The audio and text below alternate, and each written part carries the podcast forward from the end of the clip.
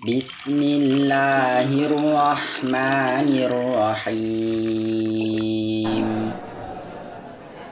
الحمد لله رب العالمين الذي أنزل السكينة في قلوب المؤمنين ليزدادوا إيمانا مع إيمانهم أشهد أن لا إله إلا الله وأشهد أن محمد رسول الله اللهم صل وسلم وبارك على سيدنا محمد وعلى آله وصحبه أجمعين قال الله تعالى في كتابه الكريم أعوذ بالله من الشيطان الرجيم بسم الله الرحمن الرحيم إنا أعطيناك الكوثر فصل لربك وانحر وقال الله تعالى في كتابه الكريم أعوذ بالله من الشيطان الرجيم بسم الله الرحمن الرحيم لن ينال الله لحومها ولا دماؤها walakian takwa minkum.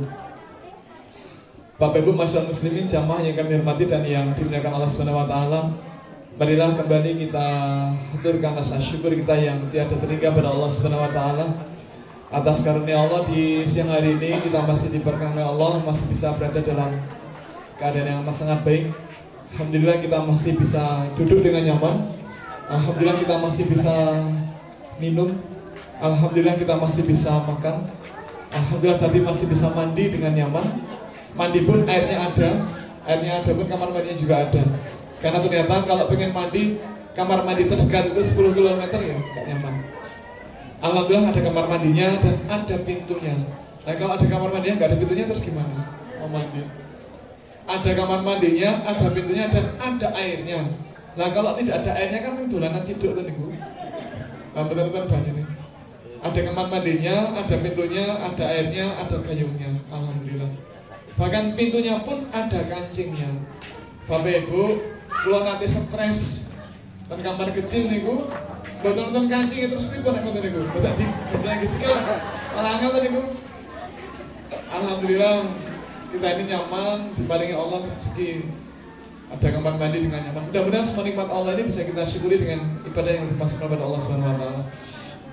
Yang kedua semoga salawat dan salam senantiasa Allah limpahkan kepada baginda Rasul Muhammad Sallallahu Alaihi Wasallam dan semoga Allah limpahkan pula kepada keluarga beliau juga sahabat beliau para tabiin, para alim ulama dan semoga terlimpah ruah pula pada kita sekalian yang hadir pada kesempatan siang hari ini.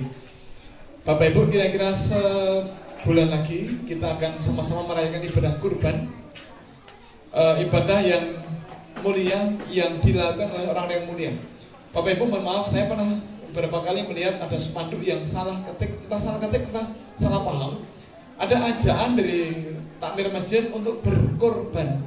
Mohon maaf Bapak Ibu, ibadah kurban itu tidak ada hubungannya dengan kurban. Mungkin mirip ya, kurban dan kurban. Tapi ibadah kurban itu berasal dari kata korban yang korban kurbanan yang bermakna dekat. Tujuan ibadah kurban adalah untuk takarub, bukan untuk berkorban. Maka Bapak Ibu, semoga setelah kita dekat dengan Allah, harapan-harapan kita dikabulkan Allah Subhanahu wa taala. Semoga setelah dekat dengan Allah Subhanahu wa taala, sakit kita disembuhkan Allah Subhanahu wa taala. Semoga setelah kita dekat dengan Allah Subhanahu wa taala, rezeki kita dibuat berlimpah dan barokah oleh Allah Subhanahu wa taala. Semoga setelah dekat dengan Allah Subhanahu wa taala, doa-doa kita, harapan kita dikabulkan Allah Subhanahu wa taala. Maka Bapak Ibu, mari kita berniat semoga tahun ini kita bisa lagi kembali berkurban. Kemudian ibadah kurban itu hanya wajib bagi yang mampu, bagaimana ibadah yang lain dalam rumah kita. Ibadah itu wajib bagi yang mampu, maka semua orang yang tidak mampu itu tidak wajib. Termasuk orang tua kita yang telah meninggal. Kalau sudah meninggal, sudah dikubur, itu menggerakkan satu jari aja nggak bisa. Maka mencari nafkah pun tidak bisa. Maka orang tua kita yang telah meninggal itu tidak wajib berkorban. Jangan sampai kita yang sudah wajib berkorban malah tidak berkorban, malah uangnya diatasnamakan orang tua kita yang telah meninggal. Itu tumbuh tuturane sinten itu. Rasul tidak pernah dawi begitu, nggak pernah. Malah disebutkan dalam beberapa hadis disebutkan bahwa lazim di zaman Rasul para sahabat berkorban atas nama mereka dan keluarga mereka. Maka korban yang benar adalah kalau kita masih bujang, maka kita berkorban atas nama diri kita sendiri karena kita telah dimampukan Allah. Tapi kalau kemudian telah menikah, maka berkorban atas nama keluarga kita. Bapak Ibu, para ulama sepakat bahwa ibadah kurban itu hukumnya sunnah muakkadah, sunnah yang amat sangat dikuatkan atau bahkan menjadi wajib. Tentu wajib bagi yang mampu. Nah, ini dikaitkan dengan hadis Rasul mengatakan barang siapa yang oleh Allah sudah dimampukan untuk berkorban tapi enggan melaksanakannya maka janganlah ia dekat-dekat dengan tempat sholat kami Bapak Ibu hadis ini sangat dalam maknanya sangat dalam maksudnya begini kelak kita semuanya akan dikumpulkan di padang mahsyar padang mahsyar itu sangat panas itu padang yang sangat luas dan sangat panas ibaratnya matahari tinggal sangat pendek sekali, sangat dekat sekali. Nah, semua orang mencari perlindungan. Nah, kalau kita akan melihat di kejauhan di sana itu ada kelompok yang sangat besar. Di tengahnya ada sosok yang bersinar, yaitu Rasulullah. Kemudian kita akan berlari secepat-cepatnya menuju kelompok itu. Lalu kira-kira bagaimana perasaan kita? Ketika kita sudah dekat dengan kelompok Rasul dan Rasul meresani kita, Rasul melihat kita, Kemudian dia mengatakan, hus, hus, hus, hus, ungo, pergi, jangan dekat-dekat. Kira-kira perasaan kita bagaimana? Kayaknya sakit bu, bisa hancur hati kita. Dan itu bisa terjadi kalau kita biasa oleh Allah sudah dimampukan, tapi tidak mau berkorban. Nah ini hati-hati. Maka Bapak Ibu umat Islam ketika dituntun untuk berkorban, ternyata terbagi menjadi empat kelompok. Kelompok pertama ini kelompok umat Islam yang secara materi mampu, kemudian bersegera berkorban. Ini kelompok yang dimuliakan Allah. Kelompok yang kedua adalah kelompok orang yang secara materi tidak mampu, kemudian tidak berkorban. Ada masalah, tidak mampu. Kelompok yang ketiga adalah kelompok orang yang secara materi tidak mampu, tapi kemudian ingin berkorban, maka kemudian bergabung ke masjid atau ke musola atau ke rumah tafis untuk membantu proses ibadah kurban. Ini kelompok yang dimuliakan Allah juga. Tapi ada kelompok yang ketiga, kelompok yang dicela. Mohon maaf, saya yakin kalau di sini nggak ada. Tapi di kampung kami, di kampung Kepuh, kampungnya Mbak Sukma zaman dulu, ya Mbak. Nah, di kampung Kepuh itu ada hamba Allah yang secara materi mampu, tapi tiba-tiba merasa miskin. Niku pripun niku? Secara materi mampu, tapi tiba-tiba merasa miskin. Bapak Ibu, tetangga saya itu ada orang yang mampu membeli rokok sebungkus sehari. Rokok itu regine pinten Mas kalau itu soalnya bukan aku itu rokok, bukan dong. Katanya yang paling murah itu sepuluh ribu ya. Nah kalau mampu membeli rokok sebungkus sehari, mampu menyisihkan anggaran sepuluh ribu sehari, itu sehari. Nah kalau sepuluh ribu dipengki tiga ratus juta itu. Tiga ratus itu sebulan. Nenek setahun tiga ratus pengki kali malas pintar. Tiga juta enam ratus. Padahal padahal urunan sapi itu kurang kamu tiga juta lah. Ya ada yang dua setengah. Nah kalau dua setengah berarti masih sisa pinter sak yuto. Sak yuto itu nek dengan mulut dawet. Mama yang mulut kerupuk. Tapi tetangga kami tadi tiba-tiba merasa miskin. Nah, saya khawatir kalau kemudian Allah itu kabulkan keinginannya jadi miskin. Allah bilang tadi. Maka Bapak Ibu, monggo ini kita hati-hati, jangan sampai kita termasuk dalam kelompok hamba Allah yang sebenarnya sudah mampu, tapi kemudian enggak melaksanakannya. Yang kalau termasuk hamba Allah yang diusir, dilakukan Rasulullah. Oh, dari. Kemudian Bapak Ibu, barangkali kita sudah bisa mengalahkan godaan syaitan untuk tidak berkorban. Tapi hati-hati karena kadang-kadang bukan kadang-kadang syaitan itu serius menggoda kita. Syaitan itu serius. Bapak Ibu, mungkin kita sudah berhasil mengalahkan godaan syaitan untuk tidak berkorban. Kemudian kita membeli korban yang besar. Maaf, kalau kambing kan harganya kira-kira dua setengah atau tiga juta. Ada apa tidak kambing yang harganya 4 juta? Ada? Kira-kira kunyangan kecil apa besar? Besar. Nah, Bapak Ibu, tetangga kami ada yang digelincirkan syaitan. Beliau awalnya bagus membeli kambing yang ukurannya besar karena ini persembahan terbaik untuk Allah.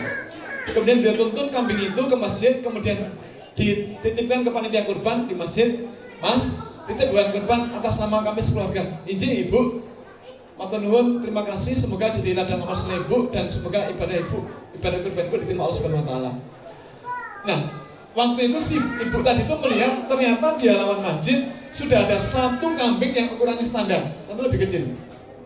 Nah, syaitan masuk. Ibu tadi mengatakan gini, Mas, itu kok tidak ada kambing di situ? Oh, jadi Bu, tadi pagi Bapak Fulan sudah tahu untuk menitipkan amanah. Tapi kok cilik ya, Mas? Ini kambing kok kucing?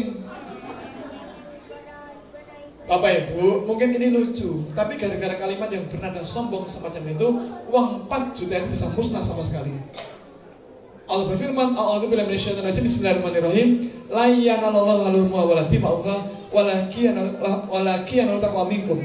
Sekali-kali kata Allah tidak akan pernah sampai kepada Allah daging dan darah kurban itu melainkan ketakwaanmu lah. Jangan sampai Allah Subhanahu. Maka hati-hati.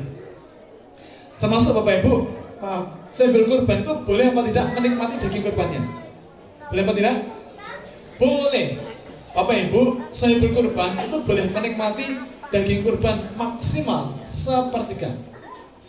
Kemudian minimal sepertiga untuk disedekahkan pada fakir miskin dan minimal sepertiga lagi untuk dihadiahkan. Maka saya berkurban itu boleh boleh menikmati daging kurban itu maksimal sepertiga. Nah, kalau kita jadi sebelum kurban, maka sudahlah kita manut. Kita menurut nanti dapat jatah bagian apa itu manut. Tapi mohon maaf, sekarang alhamdulillah di berbagai masjid sudah dikoordinir panitia kurban itu memberikan jatah sohibul kurban itu bagian yang istimewa. Maaf Bapak Ibu, umumnya kalau panjenengan jadi sebelum kurban dapat jatah daging bagian apa? Bagian? Sampil. Sampil itu apa? Paha. Bapak Ibu, parang betul pulau matur. Ini menurut ilmu dan teknologi daging yang dipelajari di Fakultas Peternakan UGM, daging yang paling empuk dan paling enak adalah daging yang paling sedikit bergerak. Contohnya ini, khas dalam, sirloin, tenderloin. Makanya di warung steak itu adanya sirloin atau tenderloin. Tapi daging yang paling alot adalah yang paling banyak bergerak dan paling sering dipakai untuk menarik beban.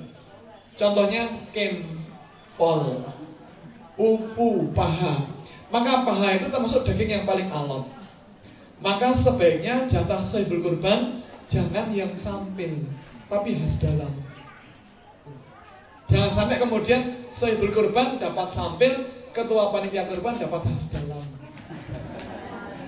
Wah, ini, itu tahun depan bisa rebutan itu. Aku ya ketuanya. Tapi, ya, Bapak Ibu, maaf. Kalau sapi ukurannya besar, eh, daging kadang bisa minimal 105 kilo. Nah, 105 ini kalau sapi ya, sapi 105 kilo.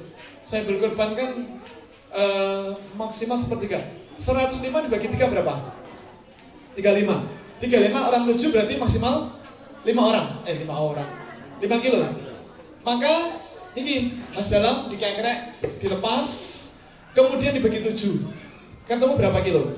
Kalau baru ketemu tiga setengah ya ditambahi hati, tambah buntut dan yang bagian yang lain. Saya berkorban dapat 5 kilo itu masih sah, boleh. Nah, tetapi hati-hati ibu tetangga kami itu ada yang tergelincir juga. Beliau mengatakan begini ketika menyerahkan hewan kurban. Mas, ini titip kambing atas nama kami sekeluarga. Izin Pak, atau nuwun.